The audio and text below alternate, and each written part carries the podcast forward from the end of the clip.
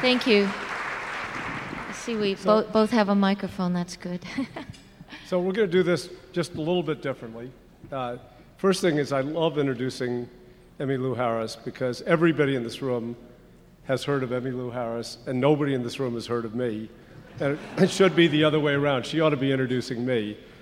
I want to give just a moment to consider what it takes to be Emmy Lou Harris. Uh, I run a good sized music festival in San Francisco. We had 100,000 people last year. Everybody waits. The last performer every year, last year in front of 65,000 people, is Emmy Lou Harris. The interesting thing is, in preparation for the festival, I will bet you we receive five to 10 CDs a, a week from aspiring artists. Most of us, when we start in business, expect to be successful. I mean, I was born with a silver spoon in my mouth, I went to the right schools, blah, blah, blah. And I expected when I went into investment banking that most people in that field agree, arrive at some degree of success. Think of what it takes to get to the top of Emmy Lou's profession. There are probably at this time in this country 100,000 aspiring artists, 100,000 people who hope to make it. A tiny fraction, not 1% of that, will get to the top. Of that, of those who get to the top, an equally small percent will ha- be able to survive at the top for many years. Emmy Lou Harris has been a star since the 70s. Uh, she has so many, so many Emmys that they now call them Grammy Lou's or Emmy Lou's. 11, I believe. Uh, 11, I believe, uh, 11. Emmys. 11. Grammys. Gra- Grammys, I'm sorry. They call it Grammy Lou's. Yeah, well, I blew that one, not unexpectedly. Uh, for me we me, worked on it before we came up here, too. that's right. But listen, I, I do, Warren, I have to say something. I mean, but the success as an artist is a lot of it has to do with luck. I've been very blessed with, you know, having a, a talent for singing, which I love. But this gentleman here is someone who has had great success in his life, but he gives back. Um, and this festival that he does in San Francisco, which is free to all the citizens of his his hometown of San Francisco. And I think that's just a great example of giving back, of tithing back to the community, and something that we can all learn from. So, uh, a lot of kudos go to you, too, Warren. Well, thank you, Emily. Question. Okay. What, what point and what series of moments give you the greatest pl- pleasure in your art and success? Oh gosh, I think there's so- so many. I mean, uh, just the joy of singing for one thing, but also um, music for me has always been a collaborative process.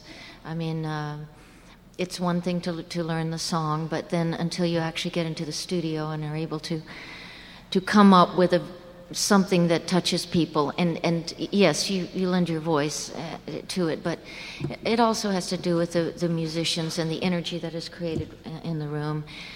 And then i suppose the ultimate uh, uh, experience is when you actually go out and play for people and feel like you're actually giving back and, and touching people with the music the way that you've been touched by it. So i have a good job.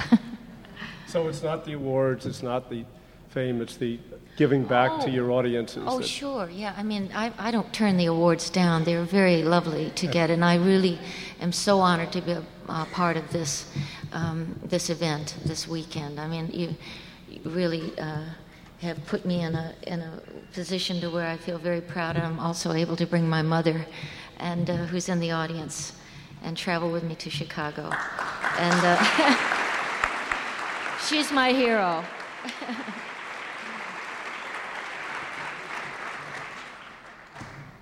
When did you, I, I maybe never knew you were going to be great, but when did you, wh- when did you You have, need to be my public relations person, Warren. but, but when did it come to you that you had some special or, or superior talent? Year? well, you know, it's hard to say. I, I, I first got a guitar when I was 16. I had, uh, I had studied music. Everybody sort of said, "Well, you're you're musical," but I guess I didn't know what that meant. It meant I, I guess I could carry a tune. Uh, but I, I, I, didn't certainly didn't have uh, the extraordinary, amazing voice and range of, of Dame Julie Andrews, uh, who your remarks were so amazing and wonderful and inspiring. Thank you for speaking to us. But because I always had trouble singing in church because all the the, key, the keys were a little too high for me, so I, I thought, well, maybe I'm not really a, a singer. Um, but I did love folk music. When I first heard uh, Joan Baez sing, for example, I, I wanted to be Joan Baez, so I got a, a, a guitar, a $30 Kay guitar in a Birmingham, Alabama pawn shop that my grandfather got for me. And whereas people would have to kind of force me to practice the piano, which I'd given up years earlier, um, they couldn't get the guitar out of my hands, even though the strings were so high off the, the fretboard and they were metal strings. Um, I think it was actually probably a slide guitar and not a regular guitar, and my fingers would bleed. But I still, uh, still had to make that chord and had to learn that song and had to feel the sound of the words in, in my mouth and, and uh, it all coming together. So it was, it was, became a passion for me. And, uh, and I suppose, in, in the words of Joseph Campbell, I had found my bliss. So, final question for me if you had, if there was any of the young people here, or maybe any of us aging people who uh, had He's learning the banjo.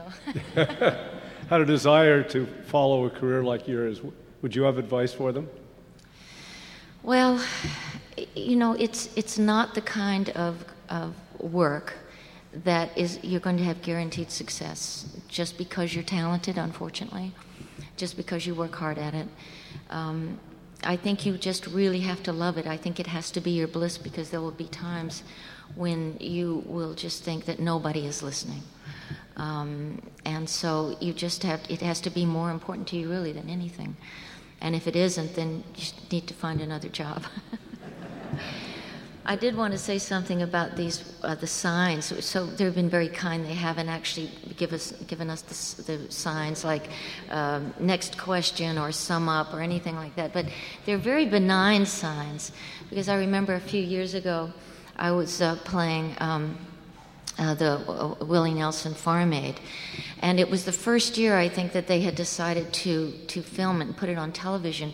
So they actually did have certain time restraints. And of course, there were just so many people that were performing. And I had just done an acoustic album with uh, Vince Gill and Carl Jackson and Emory Gordy and Mark O'Connor. And we were uh, just going to play three songs. And it was in sort of the middle of the afternoon. And um, so we were up there and we had done one song and we were in the middle of our second song and it was a song that really, you know, had this big emotional climax, and you're kind of building up to it. And this guy walks up and in big letters in front of me goes, Get off the stage. so I thank you for your benign signs and thank you for listening to us.